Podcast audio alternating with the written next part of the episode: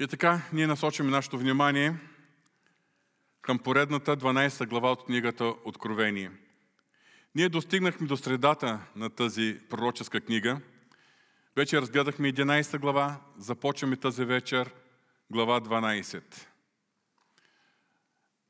Бих могъл да опиша книгата Откровение и да я сравня с една театрална пиеса една театрална постановка в която има няколко действия. Първото действие е във втора и трета глава. Първото действие ни представя Исус Христос и църквите. Но в това действие има един пролог, едно въведение, което е в първата глава.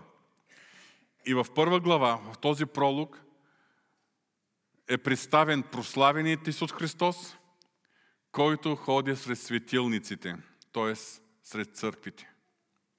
Второто действие в тази книга бихме така сравнили или окачествили от 6 до 11 глава. Във второто действие ние виждаме Божия съд над греховното човечество. Божия съд, който започва с отварянето на седемте печата и след това преминава в затръбяването на седемте тръби. Обаче за второто действие има един пролог, едно въведение, което е в четвърта и пета глава. И представя небесната сцена, в която е представен лъвът от Юдовото племе и от Давидовия корен, който е агнец като заклан, т.е. представен е Исус Христос, който е единственият достоен да вземе книгата и да разпечата печатите й. Ето накратко как можем да разделим книгата Откровение. Първото действие Христос и църквите, второто действие Божия съд над греховното човечество. Но от днеска ние пристъпваме към третото действие. И съответно и тук има един пролог и едно въведение. Преди да преминем към прочета и разглеждането на глава 12, искам да повторя някои неща от миналия път, но малко по-съкратен вид, защото миналия път може би обърках някой. И ще представя двете основни гледища относно тълкуването на книгата Откровение. Или по-точно как се развиват събитията в книгата Откровение. Първото гледище, това е линейното или последователно развитие на събитията от 6 до 19 глава. Тоест, всички събития, както са описани, ще се случват едно след друго от 6 до 19 глава. Това е времето, в което главите, този отрязък от книгата, в който е описан Божият съд над греховното човечество. Всичко, което се случва от 6 до 11 глава, се отнася главно за първата половина на 7 годишния период.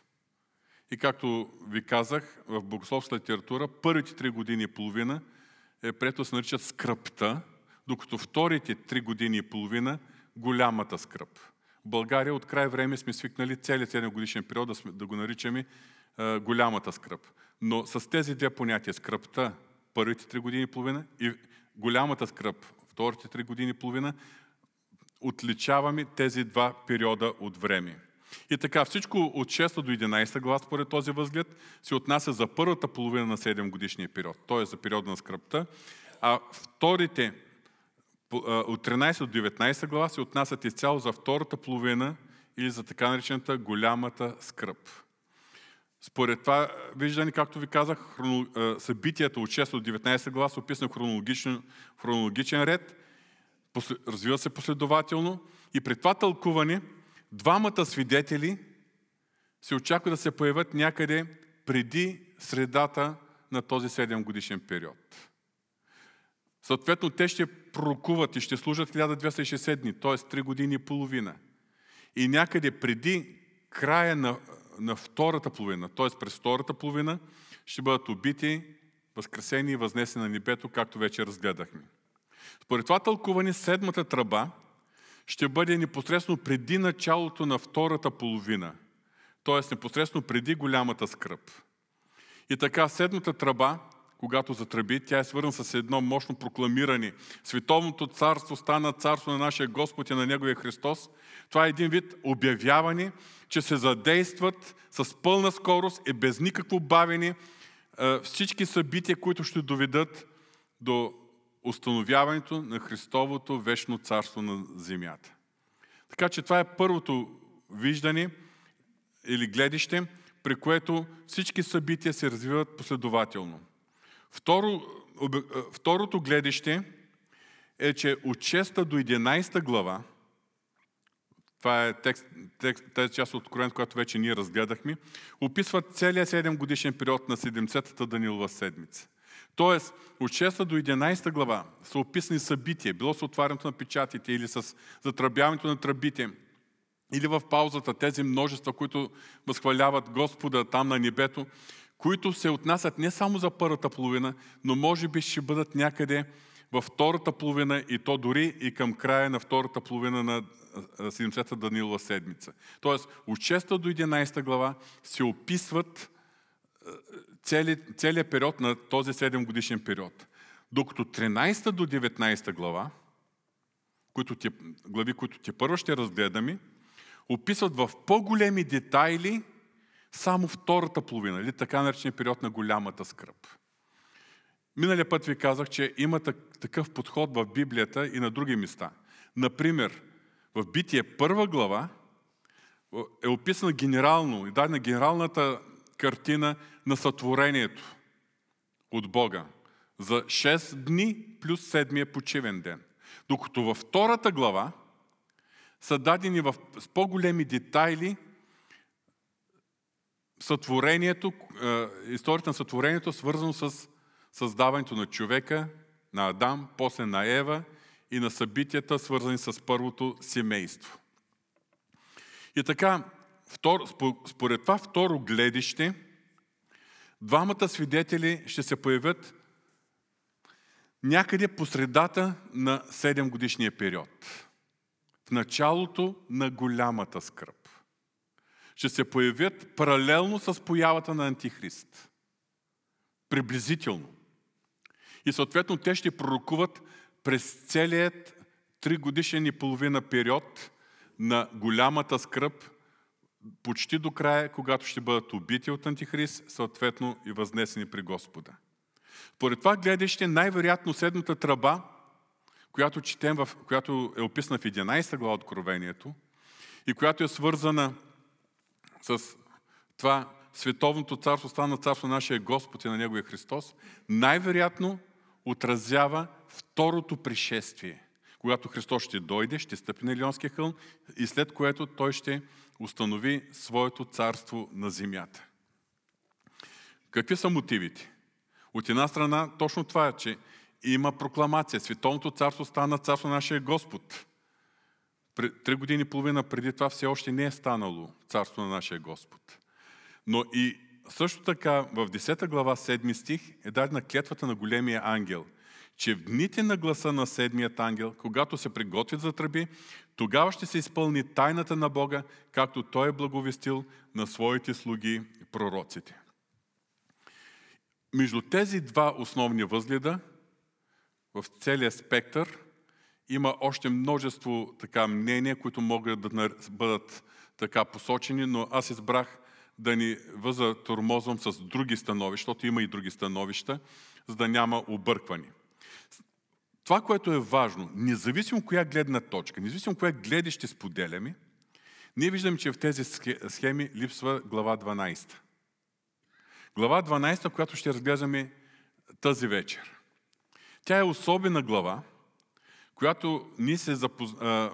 представлява едно въведение или един пролог към следващото, трето действие, в която ни запознава с няколко основни действащи лица, които ще бъдат на сцената през целия период от 3 години и половина до глава 19 от книгата Откровение. И така, нека да се запознаем с новите действащи лица.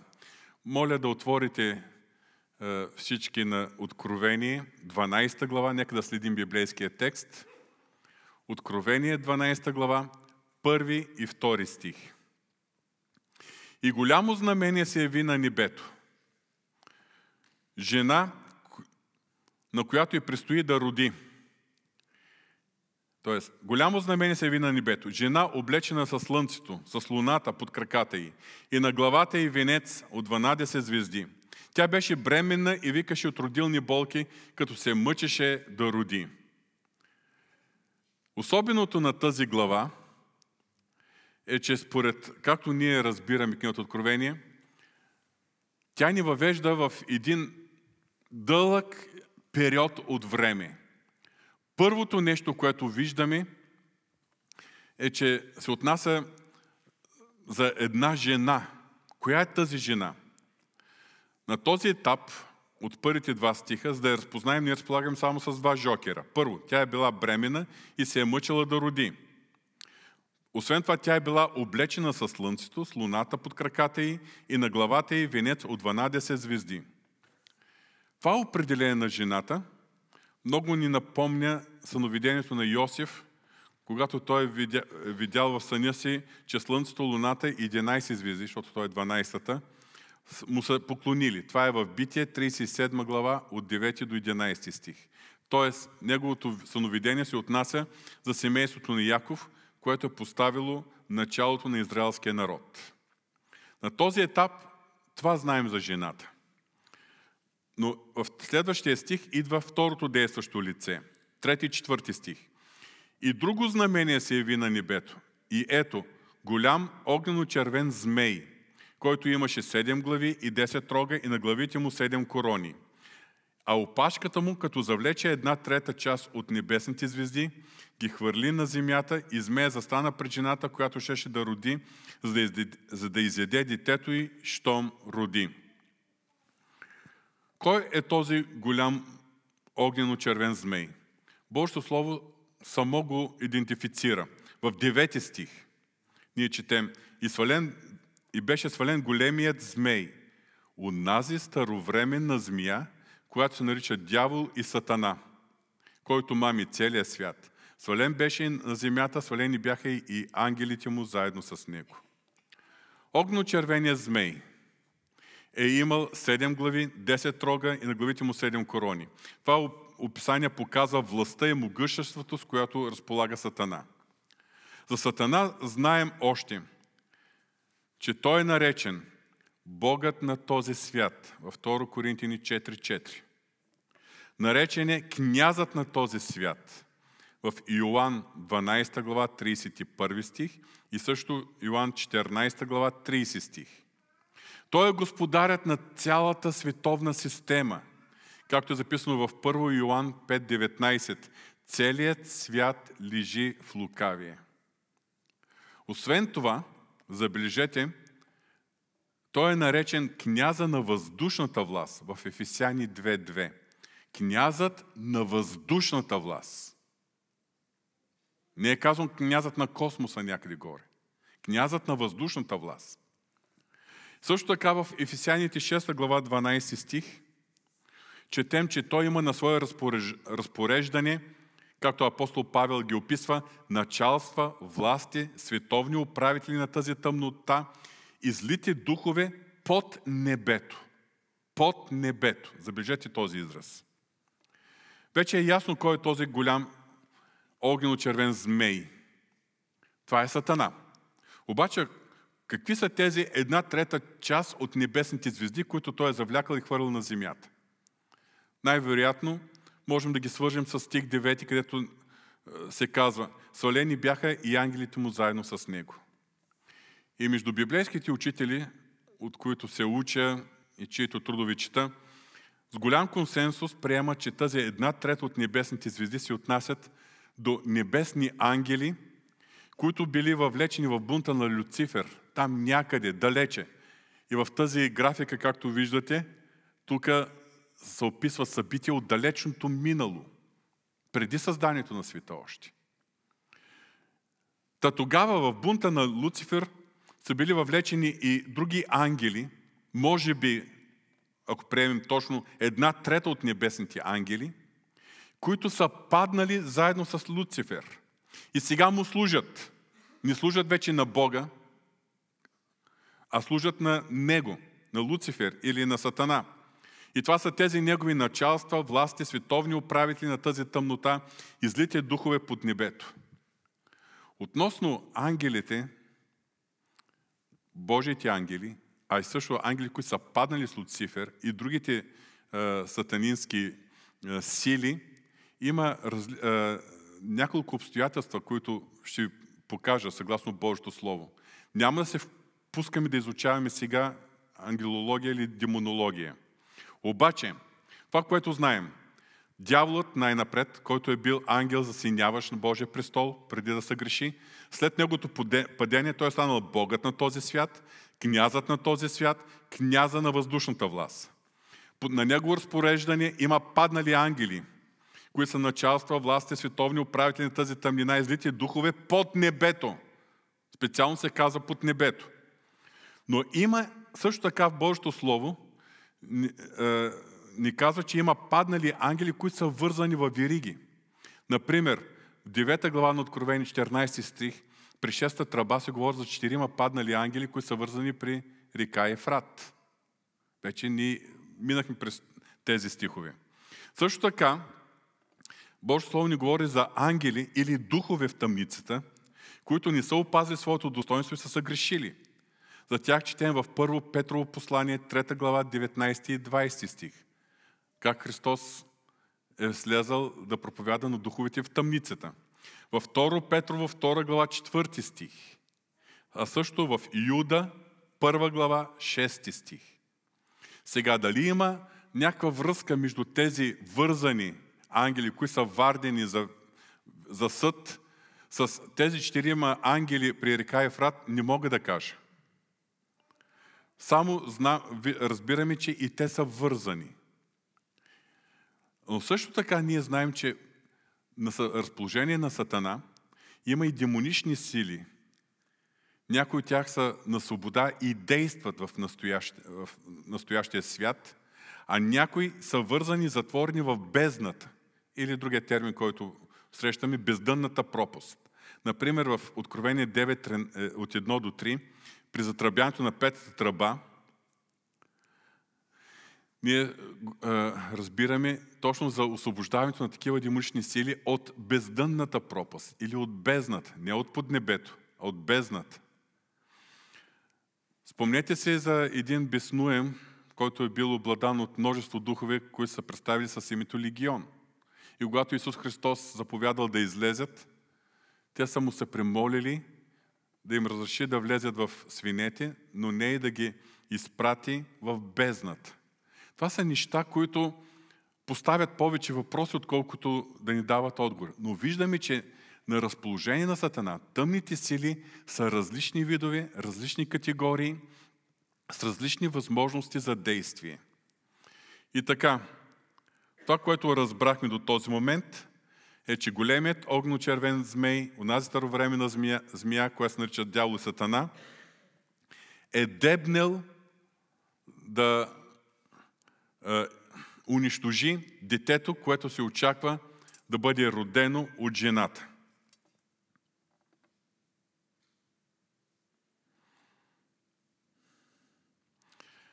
Тук вече виждаме и третото действащо лице, в четвърти и пети стих втората част на четвърти стих. И змея застана пред жената, която ще да роди, за да изеде детето и щом роди. И тя роди мъжко дете, което ще управлява всички народи с желязна тояга. И нейното дете беше грабното и занесено при Бога, дори при Неговия престол. Това дете, което се ражда от жената, е ясно идентифицирано като Исус Христос. Това е символична сцена, която е свързана с първото идване на Исус Христос на земята. На Неговото рождение, не са описани другите събития, и в крайна сметка Неговото възнесение при, при Отец и пред Неговия престол. Този текст и начин по който се идентифицира това дете са свързани с следните пророчества. Например, в Псалом 2, пророческия втори псалом. В 8 и 9 стих четем Поискай от мен и аз ще дам народите за Твое наследство и земните краища за Твое притежание. Ще ги съкрушиш с желязното яга и ще ги струшиш като глинен съд. Нека да си припомним и думите на Исус Христос в посланието му до Тиатирската църква.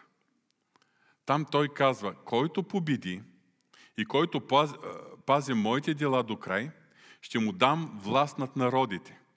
И той ще ги управлява желязното яга. И те ще се струшат като гранчарски съдове, както аз получих от своя отец.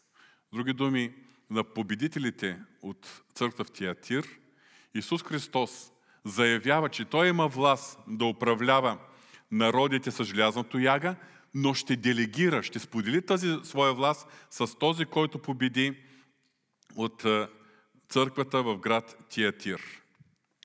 И така виждаме змеят, Сатана, който дебне да унищожи детето, когато се роди.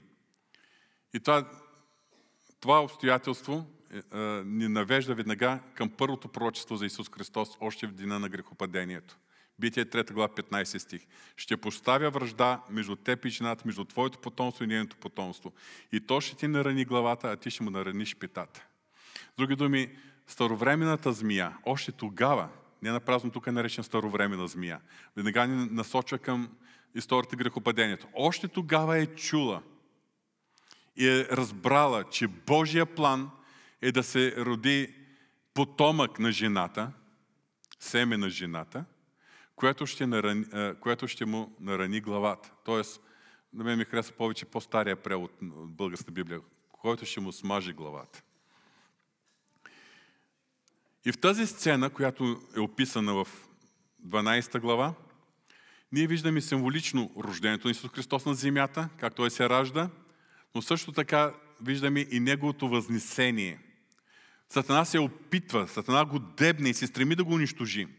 Стреми се да унищожи семето или потомство на жената. Още при неговото рождение. Спомнете се веднага, започва, е започнало гонението от цар Ирод, който е искал да избие, да убие новородения младенец. През всичките времето, през цялото време на неговото публично служение е имало опасност, е имало изкушение. Колко пъти е, се казва, че хората са вземали камъни в ръцете, за да го убият. Друг път са го изправили на ръба на стръмнината, но се казва, че съд мощни не беше дошъл. Тоест, той е бил под една особена Божия закрила през това време, докато не изпълни своята мисия на земята. И в крайна сметка, дяволът е успял да доведе нещата, ако му е позволил, разбира се, да доведе нещата, че Христос да бъде уловен и разпънат на кръст.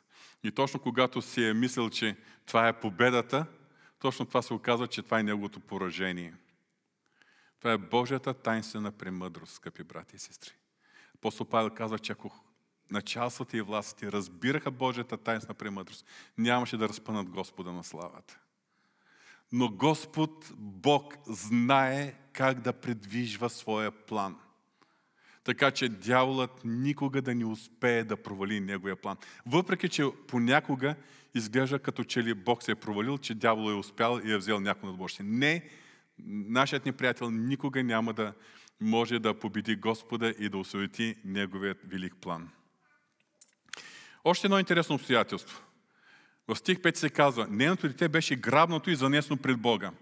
Думата грабнато. Това е същата дума, харпадзо, гръцка дума, която е използвана от апостол Павел в 1 Солунци 4 глава 16-17 стих, където се каза 17. После ние, които сме останали живи, ще бъдем грабнати заедно с тях в облаците. Същата дума, гръцка дума. И така, остана ни изяснен въпроса, коя е жената от първи и втори стих? Въпреки, съм срещал различни мнения. Например, едно мнение е, че това е Дева Мария, която е родила Исус Христос. Все пак, въпреки различните мнения, с голям консенсус, основните библейски учители, които, от които може да се получаваме, са съгласни, че това е народът на Израел – и по-точно благочестивите юдеи от народа на Израел. В стих 1 и 2 това е народа на Израел, който е бил по времето на първото идване на Исус Христос. Продължаваме с стих 6. Тогава жената побягна в пустинята, където имаше място приготвено от Бога, за да я храня там 1260 дни. Повече подробности за това събитие ние намираме в 13 до 16 стих, които ще разгледаме малко по-късно. Обаче съвсем ясно е, че жената тук вече е израелския народ. Не можем да говорим, че Дева Мария е побягнала.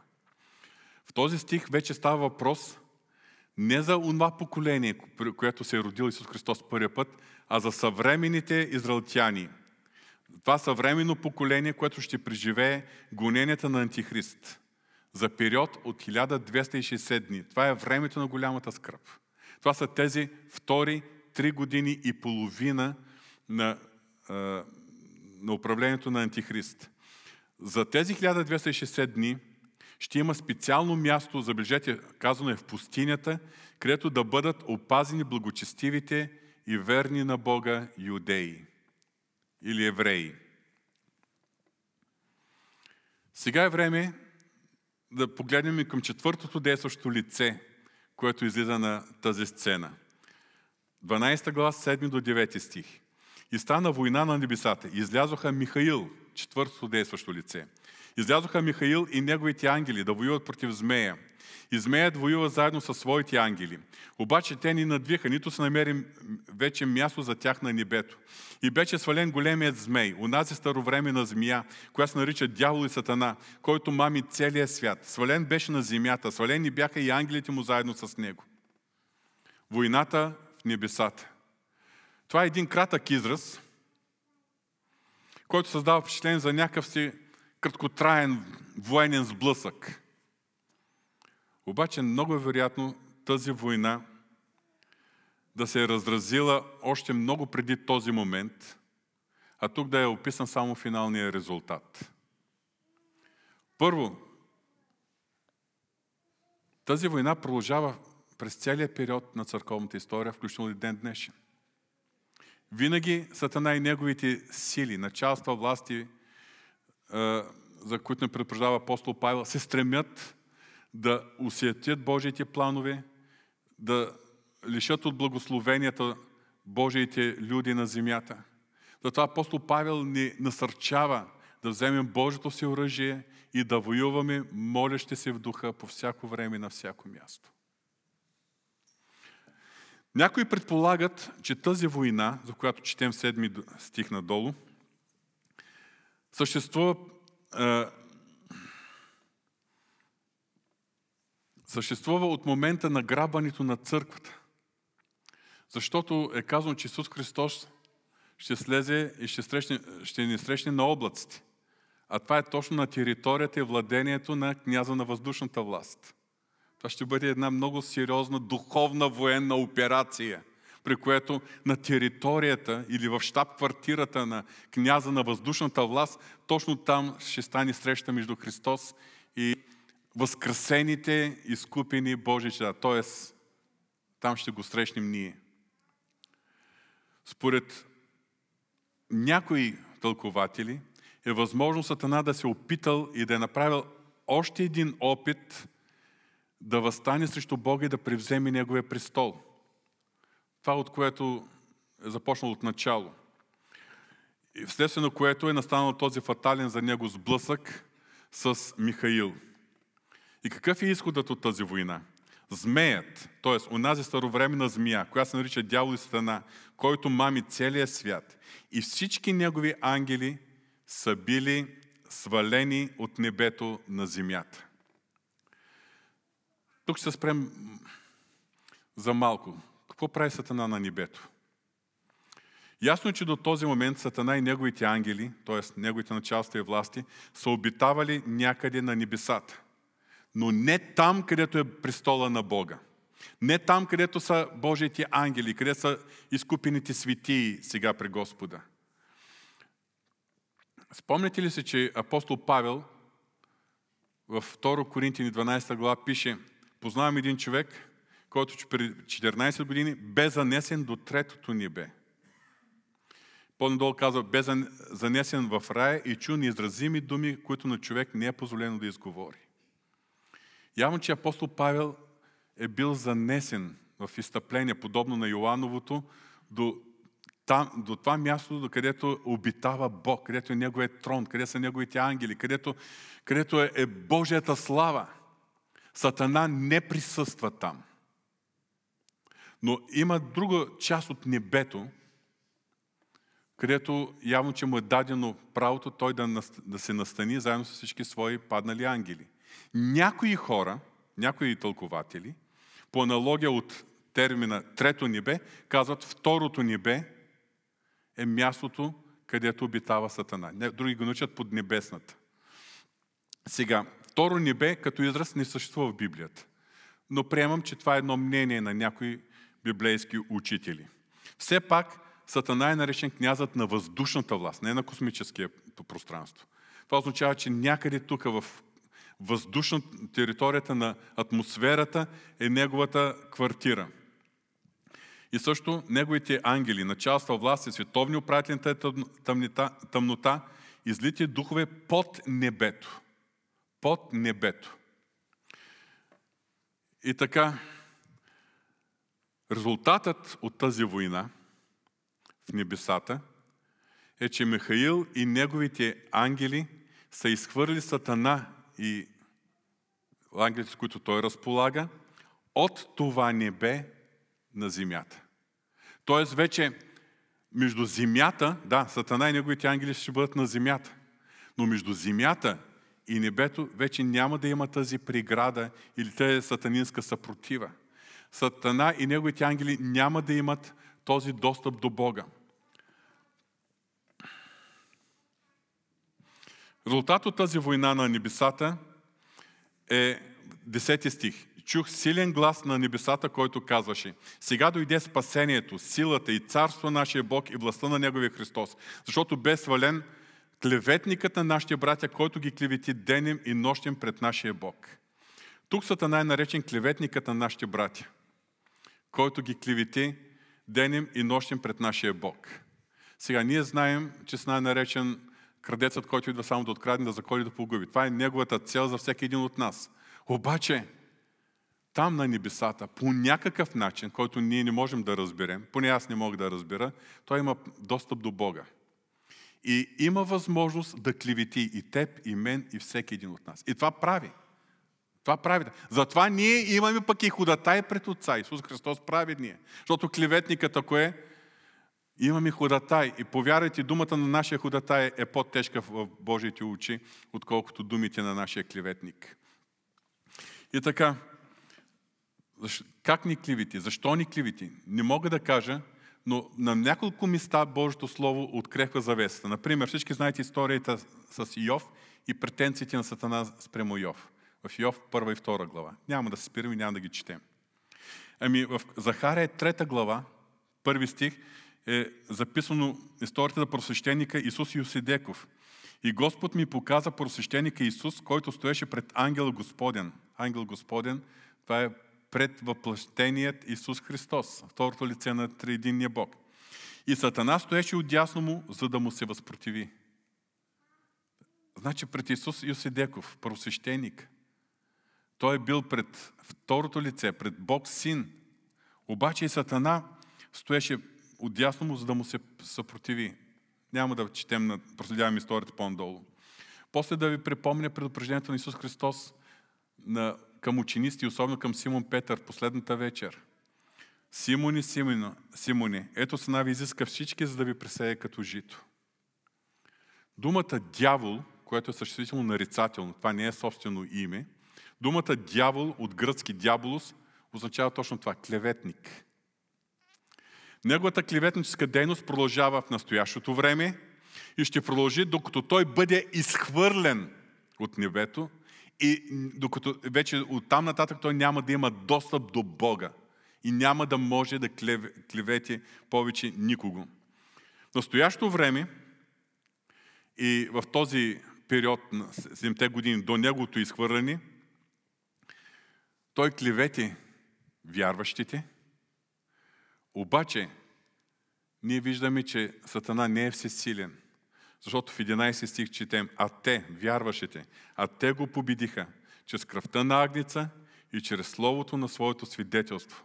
Защото ни обичаха живота си до толкова, че да бягат от смърт. Те го победих. Дявола воюва, но вярващите имаме възможността да го побеждаваме.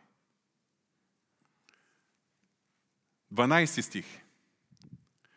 Затова веселете си небеса и вие, които живеете в тях.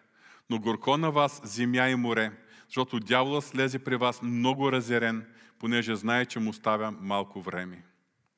На небето има радост, че квартирата на Сатана е опразнена. Обаче Сатана и неговите ангели са изгонени от тази част от небето, но са изхвърлени на земята. И затова се казва горко на земята. Защото дяволът е разгневен. Разгневен, защото поредният му бунт не е успял и той знае, че му става малко време. 13 стих. След като змеят видя, че бе свален на земята, той почна да преследва жената, която бе родила мъжкото дете. Значи след като Сатана, заедно с неговите ангели, не успява в тази война с Махаил и небесните ангели, след като вече е изгонен от небето и изхвърлен на земята, той насочва своята ярост срещу жената, т.е. срещу израелския народ. Така ще започне най-голямото гонение на израелския народ. Гонение, което е многократно по-голямо от всички бедствия и гонения, които са претърпяли евреите. Било от римски времена, от, още от времето на Вавилонската империя, от римски времена, от времето на средновековието, от Холокоста и така нататък. Нека да ви прочита няколко пророчества за това гонение на израелтяните. Когато ги четем, няма начин да станем равнодушни, защото ние разбираме, че този народ ще пострада много, много, много тежко. Най-напред думите на Исус Христос в Матея 24 глава от 15 до 21 стих със съкръщение. Затова, когато видите мирзостта, която докарва за пустение, за която говори пророк Даниил, стоящ на святото място, тогава унези, които са в Юдея, нека бягат по планините. Запомнете, нека бягат по планините. Кой се намира на покрена къща да не слиза да взема нещата от къщата си и така нататък. И молете се да не се случи бягането през зимата или в съботен ден, защото тогава ще има голяма скръп, не бивала от началото на света до сега и каквато няма да има. В тази връзка ще посочи пророчно на пророк Иеремия, 30 глава, 7 стих. Горко, защото велики е онзи ден, подобен на него не е имало. Именно той е времето на утеснението на Яков, но ще бъде избавен от него. Утеснението на Яков. Нека да погледнем към няколко пророчества на пророк Даниил. 9 глава 27 стих в пророчество за 70-те седмици. 27 стих четем. Той ще потвърди завет, става про за антихрист, за една седмица, а половината на седмица ще направи да престанат жертвата и приносът и един, който запустява, ще дойде и яздеш на крилото на мерзостите.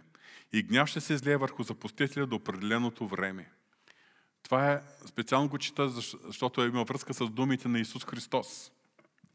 После Данаил 12 глава, последната глава, първи стих. И в това време великият княз Михаил, който се застъпва за Твоя народ, ще се повдигне.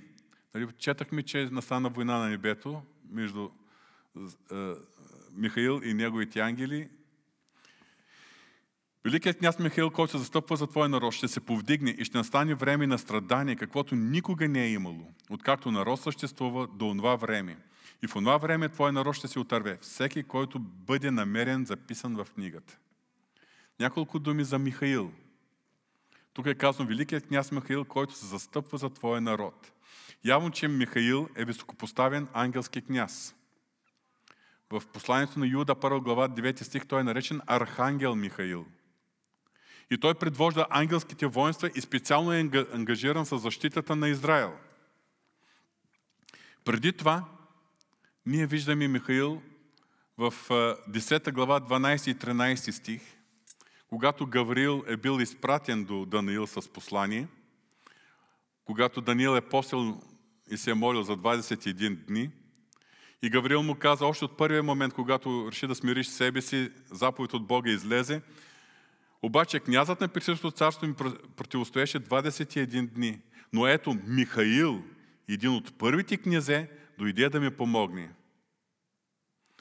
Следователно, виждаме как тъмните сили, князът на Персийското царство, се съпротивяват на Божиите отговори, на Божиите благословения. На земята човека се моли, горе се случва война и Михаил, един от първите князе, дойде да ми помогне. И тогава имало битка.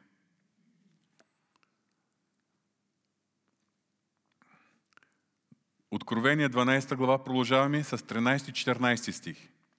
След като змеят видя, че бе свален на земята, той почна да преследва жената, която бе родила мъжкото дете.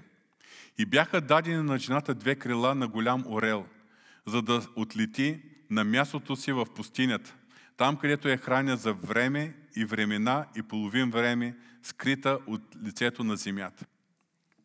След като змея, значи, предаде властта на звяра, на антихрист, тогава той ще подеме най-тежкото гонение срещу израелския народ.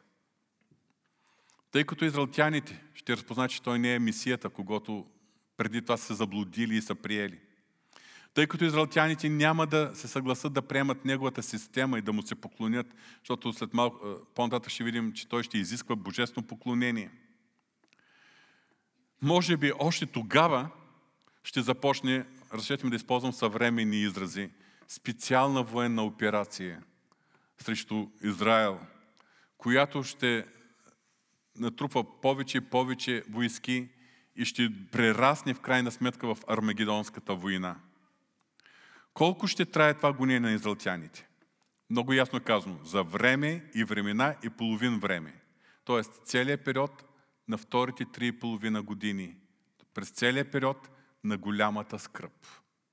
Къде ще бягат израелтяните? От една страна четем в пустинята. От друга страна, Матея 24 глава, 16 стих са думите на Христос. Тогава онези, които са в Юдея, нека бягат по планините. Ако познаваме биографията на днешен Израел, има планин... почти цялата му територия е планинска, но няма високи обширни плани, където да могат много хора да се скрият. Обаче планите, където могат да избягат евреите тогава, са на територията на днешна Йордания. Тоест на изток от река Йордан. В Даниил 11 глава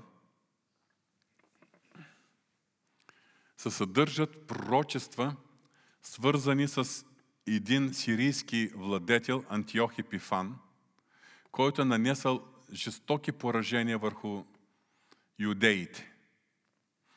Всички са съгласни, че той е един предобраз на бъдещия антихрист.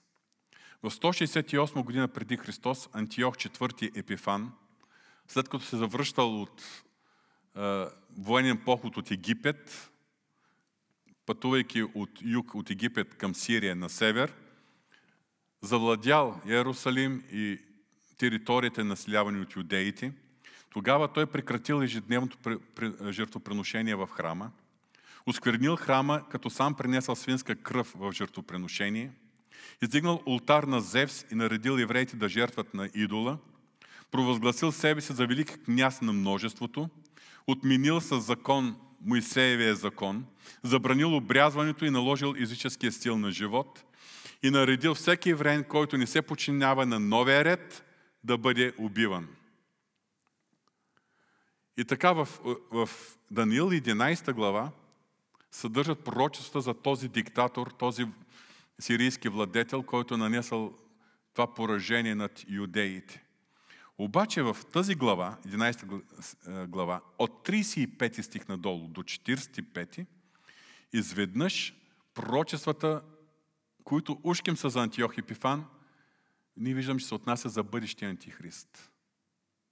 И това се случва на много места в библейски пророчества, когато а, от една личност се говори и става въпрос за друга личност. Например, за, има пророчества за идването на пророк Илие. Ние виждам как се изпълнява в на Йоанн Кръстител, после ще се изпълни при, най-вероятно при един от двамата свидетели. И тук ние четем за антихрист, не за Антиох Епифан, Епифан, в Данил 11 глава 41 стих. Ще влезе в славната земя, т.е. територията на Израел, и много страни ще се разорят, но следните ще се избавят от ръката му. И той изборява Едом, Муав и главният град на амонците. Едом, Муав и амонците са дребни народи, които населяват територията на днешна Йордания.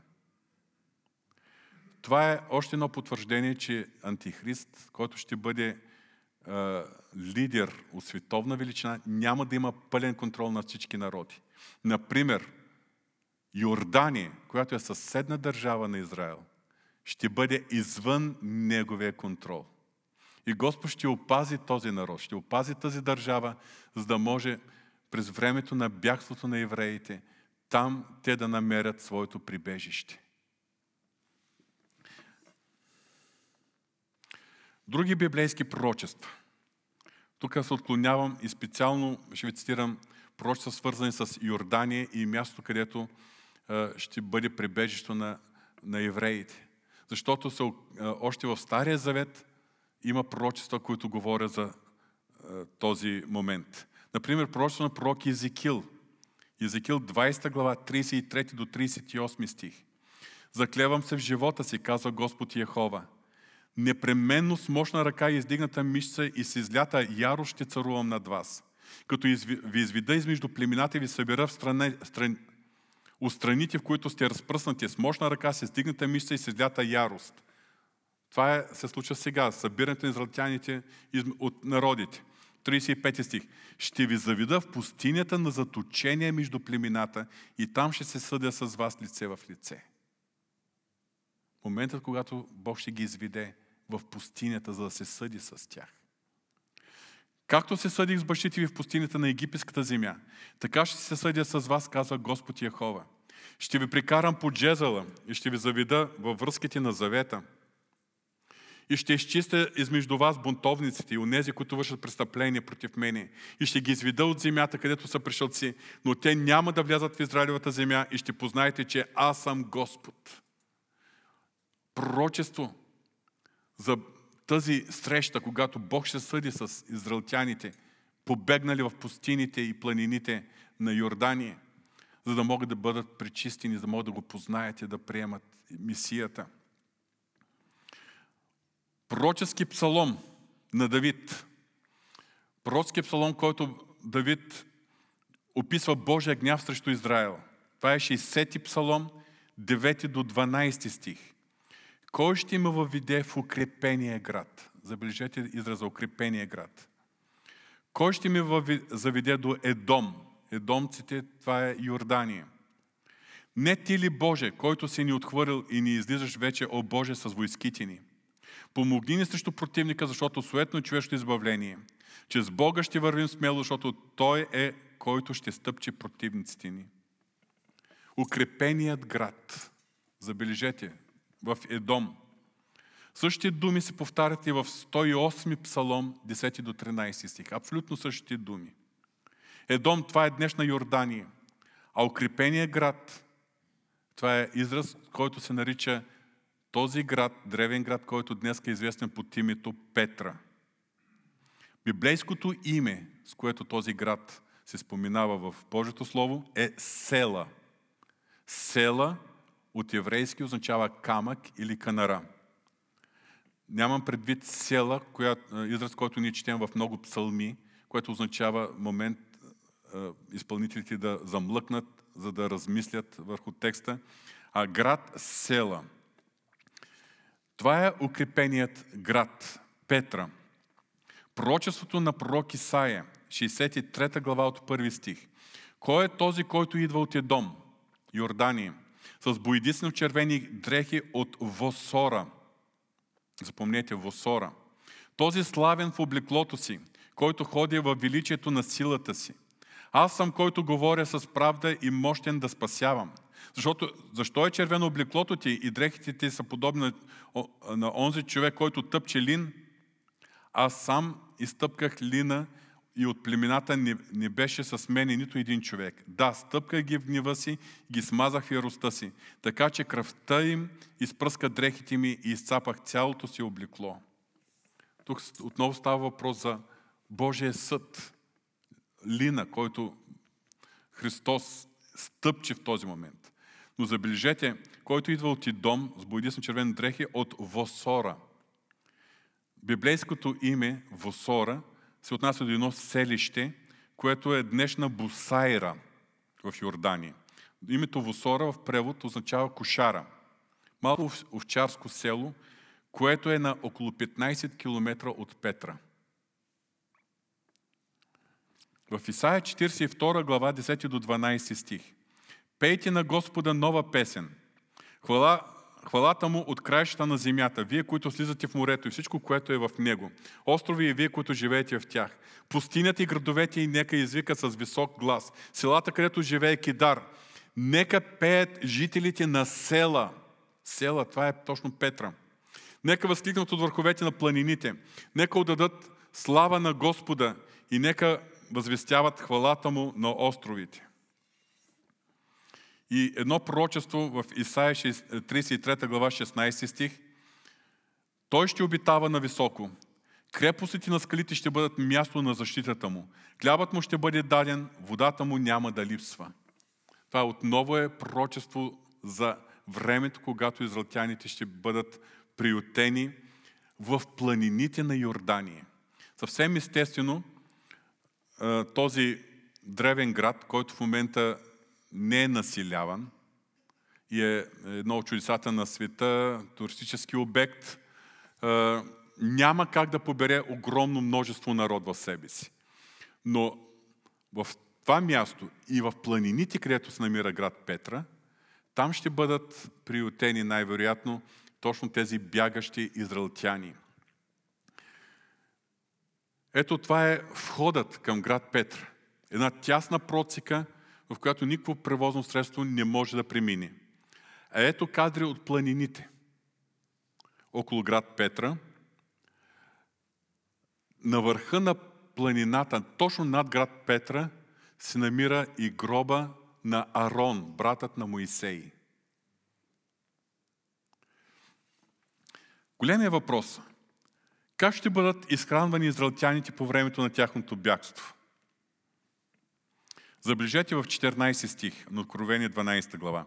И бяха дали на жената двете крила на голям орел за отлети на мястото си в пустинята, където я хранят. Забележете, където я хранят. Където я хранят за време и времена и половин време, скрито от лицето на, на земята. Три години и половина ще я хранят. Как ще стане това? Има един, едни много важни думи на Исус Христос, които са записани в Матея 25 глава. Матея 24 глава са, неговите, са пророческите думи относно неговото второ пришествие и белезите, които ще предхожда второто пришествие. Следват предупреждента да бъдем готови и будни. 25 глава започва с прища с 10 девици, и продължава нататък с прища за талантите. Но накрая, 25 глава, от 31 стих надолу, завършва последния начин. А когато дойде човешкия син в славата си, тук това вече не е притча, а съвсем определено Христос казва, когато дойде човешкия син в славата си, всички святи ангели с него, тогава ще седи на славния си престол и ще съберат пред него всички народи и ще ги отлъчи един от друг, както овчарът отлъчва овцете от козите и ще постави овцете от дясната страна, а козлите от лявата. Тоест, когато Христос вече дойде и установи своето царство, той ще застане като съдия да съди не индивидуалните хора, отделните личности, а народите. И ще ги раздели на две, отляво и отдясно, козите и овцете. И вие знаете по-нататък. Тогава царя ще каже на тези, които са от дясната страна, елате вие благословени от мой отец, наследете царство приготвено за вас от създанието на света. Точно в този момент той основява своето хилядогодишно царуване. Защото огладнях и ми нахранихте, ожеднях и ми напоихте, странник бях и ми прибрахте, гол бях и ми облякахте, болен бях и ми посетихте, в тъмница бях и ми споходихте. И те ще кажат, ма кога сме те видяли така? Понеже сте го направили на един от тези най-малките на мене си го направили. Явно е, че в този период, когато евреите ще бъдат гонени и ще бъдат скрити, приютени в пустинните и планински местности на Йордания, тогава народи, които са извън прекия контрол на Антихрист, ще организират изключително мащабна логистична операция, за да бъдат снабдявани с храна и с питейна вода. И с всички други неща от първа необходимост. Може би това ще бъде най-голямата такава операция, защото ще бъде продължение на 3 години и половина. Не за седмица, две или месец. 3 години и половина.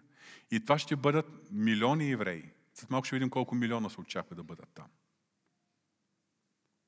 И това ще бъде организирано. Тези народи, които са изхранвали Израел тогава, през тези 3,5 години на гонение, Христос ни казва, че директно ще бъдат поканени и ще влезат в Неговото хилядогодишно царство тук на земята. Колко от израелтяните ще оцелеят до Христовото пришествие? Тук ще ви прочита няколко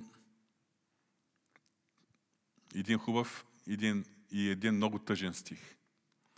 Добрият, хубавият е, Захария 12 глава 10 стих.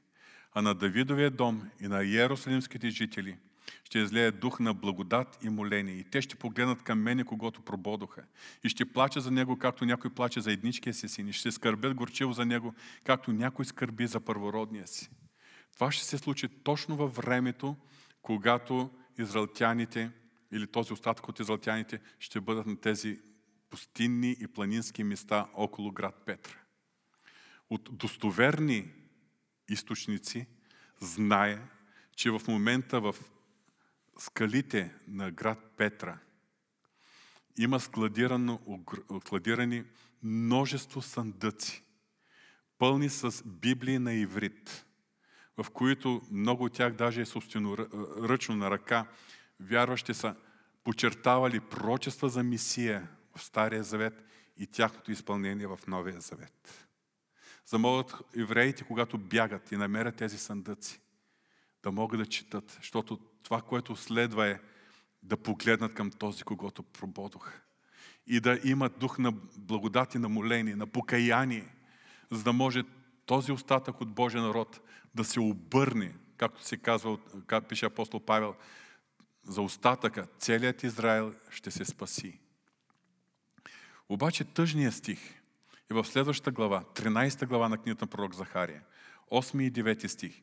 И в цялата земя, каза Господ, Две части от жителите ще бъдат изтребени и ще изчезнат, а третата част ще бъде оставена в нея. Тази трета част аз ще прикарам през огън, пречиствайки ги, както се чисти среброто и изпитвайки ги, както се изпитва златото. Те ще призоват моето име и аз ще ги послужам. Ще кажа, те са мой народ и те ще кажат всичките, Господ е мой Бог. Тъжното е, две трети от израелтяните ще загинат. И една трета ще преминат в Царство на Христос. Днеска съвременен Израел е с население около 9 милиона. Двете трети това са 6 милиона народ. Представете си какво означава това.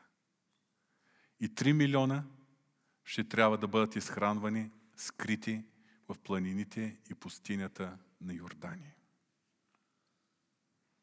Продължаваме с 12 глава 15 до 17 стих. И змеят изпусна след жената от устата си вода като река, за да направи да я завлече реката. Но земята помогна на жената, защото земята отвори устата си и погълна реката, както змеят беше изпуснал от устата си. Тогава змея се разяри против жената и отиде да воюва против останалите от нейното потомство, които пазят Божиите заповеди и свидетелство за Исус. И змеят застана на морския пясък. Реката от устата на змея. Срещал съм две мнения. Според някои библейски учители, това се отнася буквално за вода, която ще бъде пусната, не знам по какъв начин, подер бягащите и опитваше се да се скрият от антихрист евреи. За мен струва малко вероятно това да е точно така, но много е вероятно това да бъде пак някаква военна операция, която военни сили на Антихрист още в началото на тяхното бягство, той ще пусне след тях, но те ще закъсат и ще се провалят в пустиня, защото пустинята никак не е подходяща за движение, особено на тежките военни машини. Това, което виждаме в тези стихове, че след като страна няма да успее да унищожи бягащи евреи, ще насочи своята ярост и ще воюва, против останалите от нейното потомство, които пазят Божиите заповеди и свидетелството на Исус. Най-вероятно това ще бъдат останалите евреи, пръснати по другите народи, защото евреи има навсякъде, включително и в наша, нашата страна, и в нашия град. Но и тези, които пазят свидетелството на Исус, най-вероятно това ще бъдат повярвати в Христос по времето на скръпта. И така ще започне най-голямото преследване на всички, които останат верни на Бога и на Исус Христос и които откажат да бъдат лоялни на системата на Антихрист. По-късно ще четем за тези, които отказват да приемат неговия печат и белег. И така, скъпи брати и сестри, около 3 години и половина след отварянето на първия печат, предстоят най-драматичните събития в историята на човечеството. За щастие, ние няма да участваме в тях. И все пак, това пророчество ни показва колко много ще пострада Божия народ. И единственият начин евреи от Божия народ да ни преминат през този период, когато са живи съответно в това време, е да познаят мисията още сега. И затова сме призвани да се молим за Божия народ. Да прогледат, да бъде смъкнато това покривало от очите им, за да могат да познаят мисията. Но в този текст има нещо, което е от изключителна важност за всички нас, съвременните вярващи. Това е в 11 стих. А те го победиха чрез кръвта на агница и чрез словото на своето свидетелство, защото не обичаха живота си до толкова, че да бягат от смърт. Всички ние знаем, че сме в духовна битка.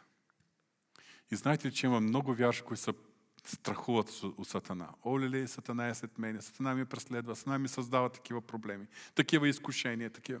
Други се страхуват от демоните. О, няма да се докосна този човек, защото той е демонизиран, да ни прескочи нещо от него в мене. Или няма да... Е, изобщо страхуват се от демони, страхуват се от Сатана. Словото Божие съвсем ясно ни казва, съпротивете се на него и той ще бяга от вас.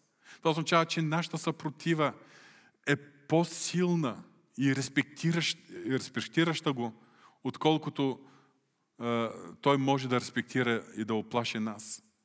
Нямаме основание да се страхуваме от дявола, скъпи брати и сестри. Защото ние сме призовани да го побеждаваме. Апостол Павел в Римляните 8 глава възкликва Кой ще ни отлъчи от Христовата любов? Скръп ли, отеснение ли, глад, голота, беда или нощ? Не, във всичко това ставаме повече от победители чрез този, който ни е възлюбил. И тук ние четем за вярващите, които са победили Сатана. Те го победиха на първо място чрез кръвта на агница. По значението на кръвта? Цената, която е платена за принадлежим на Него, а не на, на Сатана. Бог ни избави от властта на тъмнината и ни пресели в царство на своя възлюбен син. Ние сме купени с цена – и то не сребро и злато, а с скъпоценната кръв на Христос. Ние не принадлежим на Сатана, ние не принадлежим на себе си, нито на суетния живот, предаден ни от бащите ни. Ние принадлежим на този, който е платил цената за нас. Ако ние осъзнаваме истината за силата на Христовата кръв, никога няма да се оплашим от Сатана и никога няма да го последваме, никога няма да, да, да обърнем внимание на неговите изкушения и неговите пред, способ, стремежи да ни привлече. Те го победиха чрез кръвта на агнето. Второ, словото на своето свидетелство. Ако днеска Сатана желая нещо, това, което желая най-много е, е да бъде е, прекратено свидетелство за Исус Христос. Защото свидетелство за Исус Христос води до това повече и повече души да се спасяват. Когато ние мълчим, дяволът е успял да затвори устите ни. Когато ние благовестваме, когато свидетелстваме за Исус Христос, ние го побеждаваме. Защото не Неговата воля се осъществява, а волята на Христос се осъществява. Това, за което ние сме призовани. Това, за което съществуваме сега на тази земя. Словото на своето свидетелство. Но и третото, защото ни обичаха живота си до толкова, че да бягат от смърт. Особено в, казвам ви, в това време, което ще бъде, когато ще бъдат застрашени всички, които вярват и свидетелство за Исус Христос. И днес има места, където вярващи са убивани заради свидетелство за Исус Христос. Човек, това, което може да направи дявола, максимума е да доведе животът ни да бъде отнет. Човек, който истински вярва в Христос, знае какво предстои след това. Знае, че физическата смърт не е трагедия, не е болка, не е нещо страшно. Това е вратата, за да влезем в славата на нашия Господ и Спасител.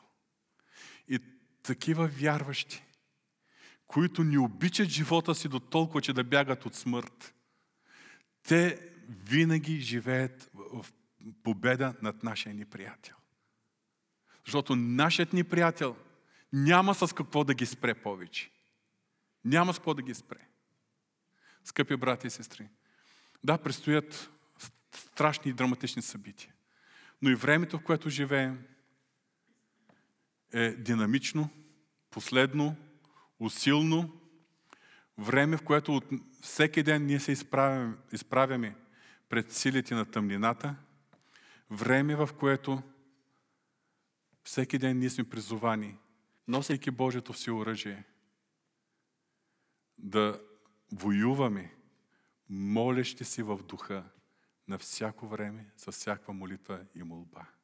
Амин. Боже святи, може би много неща не успях да изкажа и да обясна както трябва. Може би е трудно да проследим всички тези пророчества, а има и още толкова много в Твоето Слово, които говоря за тези бъдещи събития. Но ние Ти благодарим за това спасение и за това, че Ти си ни определил не на гняв, а на спасение чрез нашия Господ Исус Христос. И във времето, когато Ти ще изливаш Твоя гняв над земята, ние Ти благодарим, че ще бъдем в Твоята слава на небето. Но и сега, Господи, ние Ти благодарим, че имаме привилегията да побеждаваме, да побеждаваме силите на тъмнината, да побеждаваме а, всички опити на нашия неприятел, който желае и се стреми да ни накара да мълчим, да не свидетелстваме, да не водим души до спасителна вяра в Христос. Боже, благодарим Ти, че си ни призовал на победа. В името на Исус Христос. Амин.